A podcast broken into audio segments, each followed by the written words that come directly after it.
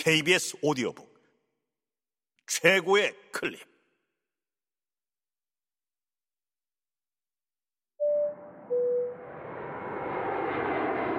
KBS 오디오북.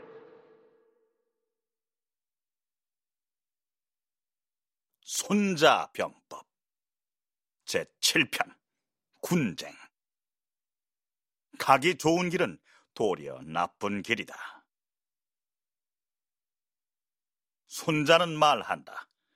대체로 용병의 원칙은 장수가 군주로부터 명을 받고 군대를 징집하고 군중을 모아 편성해 양측이 서로 대치하는데 군쟁보다 어려운 것은 없다.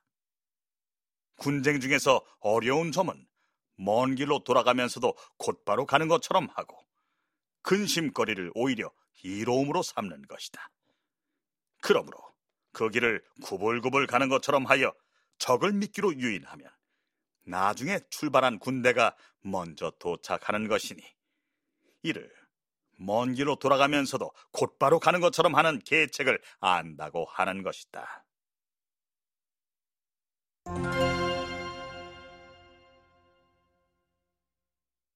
장수가 군주의 명을 받아 군대를 출동시킬 때 우회 전략을 구사하는 것은 바로 적이 예상하는 진경로를 벗어나기 위한 계책이다. 즉, 적의 눈과 마음을 빼앗아 아군의 기동을 눈치채지 못하게 하여 나중에 출발해도 먼저 도착한다는 원리이니 이것이 바로 우직지계이다. 먼 길로 돌아가면서도 곧바로 가는 것처럼 하고 근심거리를 오히려 이로움으로 삼는 것은 말은 쉬우나 결코 실행하기 쉽지 않은 방법으로 이는 불리한 지형이나 상황을 상대가 예측하지 못하는 방향으로 유도해 아군에게 유리한 국면으로 바꾸는 전략이다. 사기, 손자 오기 열전에 이 같은 전략을 이용해 승리한 사례가 나온다. 위나라와 두 나라가 함께 한나라를 공격하자 한나라는 제나라의 위급함을 호소하였다. 제 나라에서는 전기를 장군으로 임명해 내보냈다. 전기는 곧장 대량으로 쳐들어갔다. 위나라 장군 방연은 이 소식을 듣고 한나라 공격을 멈추고 돌아갔으나 제 나라 군사는 방연보다 한 발 앞서 위나라 국경을 넘어 서쪽으로 들어가고 있었다.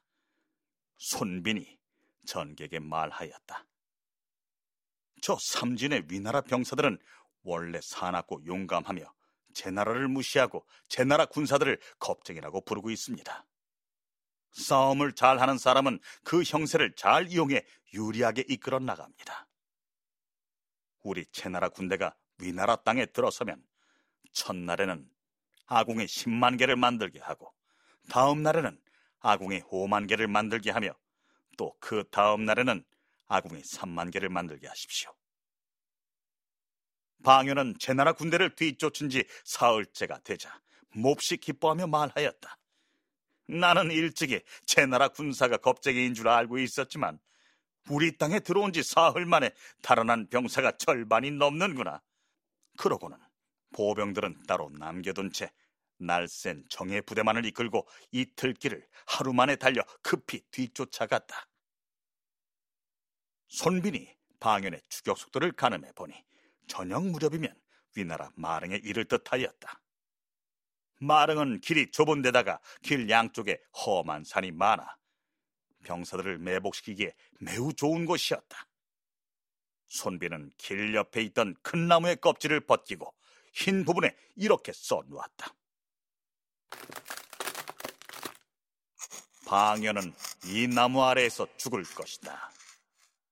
그러고는 제 나라 군사 중에서 활을 잘 쏘는 이들을 골라 쇠뇌 1만 개를 준비시켜 길 양쪽에 매복시키고 말하였다. 밤에 불빛이 보이면 일제히 쏘도록 하라. 방연은 정말 밤이 되어서 껍질을 벗겨놓은 나무 밑에 이르렀다.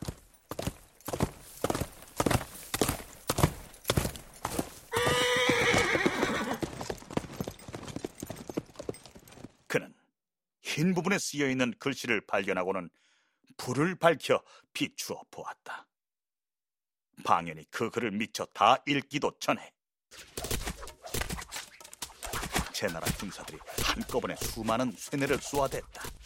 그러자 위나라 군사들은 우왕좌왕하며 뿔뿔이 흩어졌다. 방연은 자신의 지혜가 다하고 싸움에서 패한 것을 알고는 이렇게 말하였다. 하, 결국 어린애 같은 놈의 이름을 천하에 떨치게 만들었구나. 그러고는 스스로 목을 찔러 죽었다.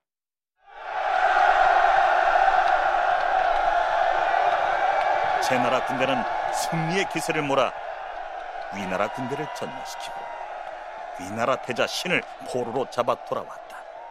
손비는 이 일로 천하의 이름을 떨쳤으며 그의 병법이 세상에 전해지게 되었다.